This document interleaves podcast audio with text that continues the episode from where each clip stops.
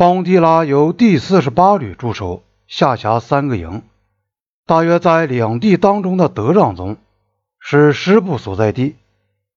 宗是西藏的行政和宗教中心，一部分是城堡，一部分是寺院。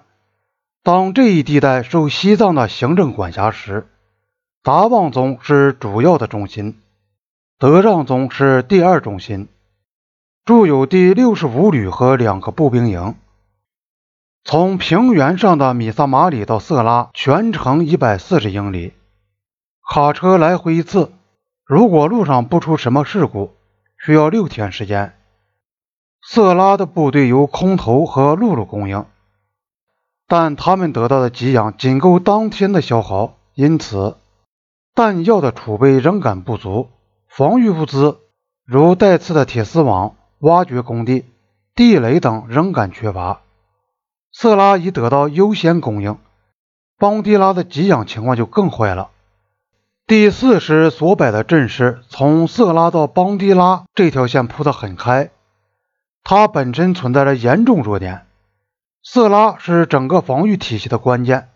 经过侦查，证明这个地方并不像初看那样坚不可摧。色拉山口本身倒是个坚固的防御阵地，但在它的南北两侧都有小道可通。邦迪拉有三个居高临下的山头，组成非常巩固的防御阵地。如有足够的部队防守，会给进攻者造成极大的困难。德让宗地处山谷之中，在防御上有利条件不多。第四师在那里也没有修筑防御工事，师部人员都住在帐篷和临时病房里，几乎没有进行任何土方作业。第四师摆的阵势是为了应付中国部队沿着大陆进攻。如果中国人只从这个方向打来，一路打到色拉。死板地循着公路的轴线而下，那么印度军队是可能给进攻者造成重大伤亡。但是，通向整个阵地还有一道旁门，那就是贝利小道。一九一三年，贝利上尉徒步进入西藏，进行一次长途勘察，为麦克马洪画出边界线提供地理资料。他回程从雅鲁藏布江出发，大体沿着一条自北向南的直线。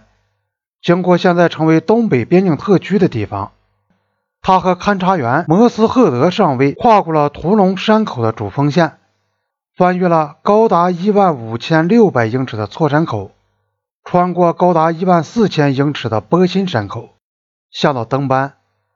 登班这个村庄地处一道横岭之上，俯视着色拉和邦迪拉之间的主要河谷。到了一九六二年。就控制着色拉和邦迪拉之间的公路。塔帕尼亚将军对他的任务做了初步估计时，曾预见过中国军队能够沿着贝利走过的路径出现在德让宗与邦迪拉之间的公路上，但他又认为中国的大部队不可能通过那条路线过来。新德里的陆军总部和情报局支持他这个假定。贝利曾描绘这条路的某些部分很不好走。印方可能是这样估计的：既然在一九一三年五六个人的小路要通过这条路已经很困难，那么五十年后大部队就无法通过这条路了。即便有一小股中国的偷袭部队从这条路插过来封锁这条公路，也可以或被认为是可以从邦迪拉或德让宗派出一些部队把他们清除掉。给帕塔尼亚和第四师的任务是要他们坚守色拉。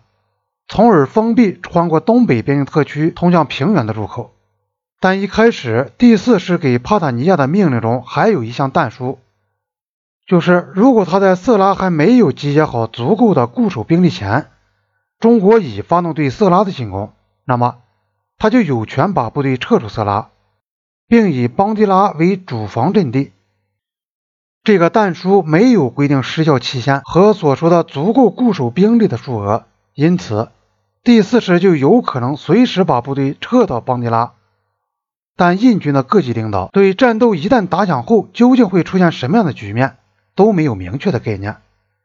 如果中国部队切断了色拉的退路，就可以采取箱型防御战术固守色拉；这是第二次大战中英军在缅甸战役后期行之有效的那种战略。但要固守一个为敌军包围的阵地，不但需要有高昂的士气，而且还要有绝对可靠的空运给养。但到了十一月十七日，色拉诸军的给养仅够一周作战之用。如果想要采取箱型战术固守色拉，把邦迪拉当做后方的另一个坚固据点，那么。在德让宗露宿在帐篷里的第四师师部和第六十五旅又是干什么用的呢？如果中国大部队迂回色拉，他们就能迅速消灭师部。第四师的部署看来还是反映出印度方面那种潜在的和反复出现的信念，即认为中国不会进攻。